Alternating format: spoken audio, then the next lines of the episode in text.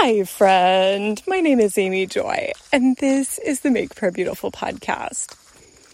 Near the end of October, I had the privilege of going to Ken Fish's Fusion Conference, and that was very intense. So, the Wednesday night started off from 6 until 10, and there were no breaks. Like, once we started, we were in it.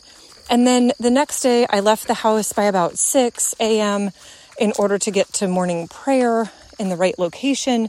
And then we had sessions um, with, we did have a lunch break for two hours and a dinner break for two hours, although those um, oftentimes were a little bit shortened because of sessions that would go longer. And so I would not get back to my, my lodging until usually 10 p.m. or later at night. And so this was a very intense time because the the lunch and dinner breaks obviously we had a break but when we were in session there were no breaks it was just like you are in it and you go so 4 hours is quite a long time to have I guess we would have had worship and then like a giving opportunity and then three sessions back to back and then ministry time and Oh, that is a lot. I came away with about 73,000 words of notes, which is like a novel and a half, or maybe a slightly longer novel, depending on the font size.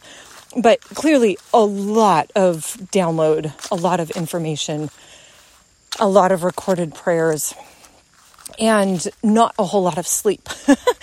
and so when I uh, got back to my house, I thought, wow, that was really stretching for me in all of the ways. That was stretching for me. Uh, I don't know if I would say relationally. I think the relationships were all good relationships. I got to stay with my friends and see Bob in person occasionally. And so it wasn't really stretching relationally, but it was stretching mentally. Definitely, there were certain things where I was like, whew, I'm really having to think this one through. And then spiritually, like, would the Lord ask me to do that? Is that, what, what do I think about that? Um, not necessarily judging other people's stories, but more like, is that something I would want to incorporate in my own life? Uh, there were questions theologically, like, I guess that would be more the, the question of, is that, is that something the Lord would do? Is this, is this consistent with the scriptures and with what we know from the revealed word of God? Uh, it was stretching physically. I, would usually go and walk either at lunch or dinner or both just because the amount of information it would be like i need to go and take a forest bath which basically just means go into the woods. And so i had that aspect. And the uh so i got home and i was like oh my goodness i'm physically very very tired. My mind is tired. My I don't know if it's my spirit or my soul, but that that inner part of me is tired. and so I I got home and I thought, I remember that Cindy McFadden would say that when you've had a time of pouring out, and even though I was not officially part of the prayer team, I definitely could feel at times the different uh, uh, the waves, maybe, or, or, something that we're going through. I mean, there was a lot of deliverance and healing at this particular conference. So there was a sense of like, I am on the alert as a prayer person.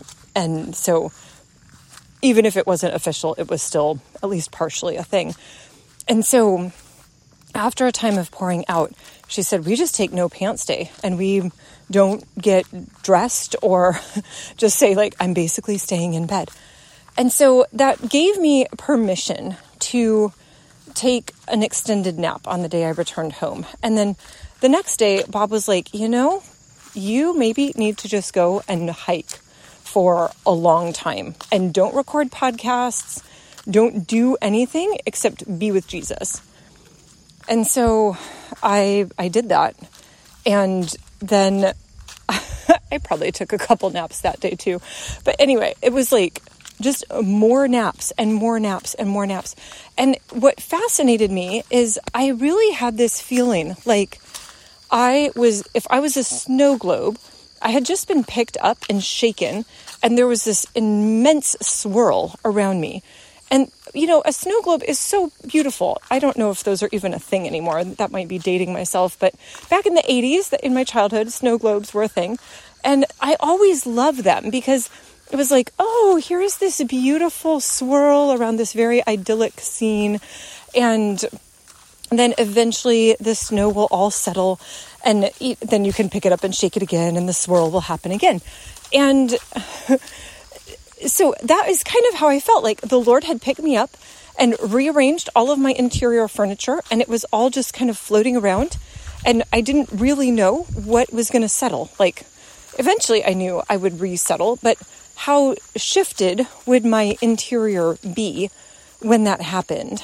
And so yeah, I I think about that because uh, part of what I want to say is I want to testify that eventually this the swirl actually does center, which is I'm thankful for that. But for, in my case, I returned home on a Sunday and I did not actually feel like I could process my life in any kind of a rational way again before like Wednesday night or Thursday. It also surprised me in talking to Bob on late Wednesday.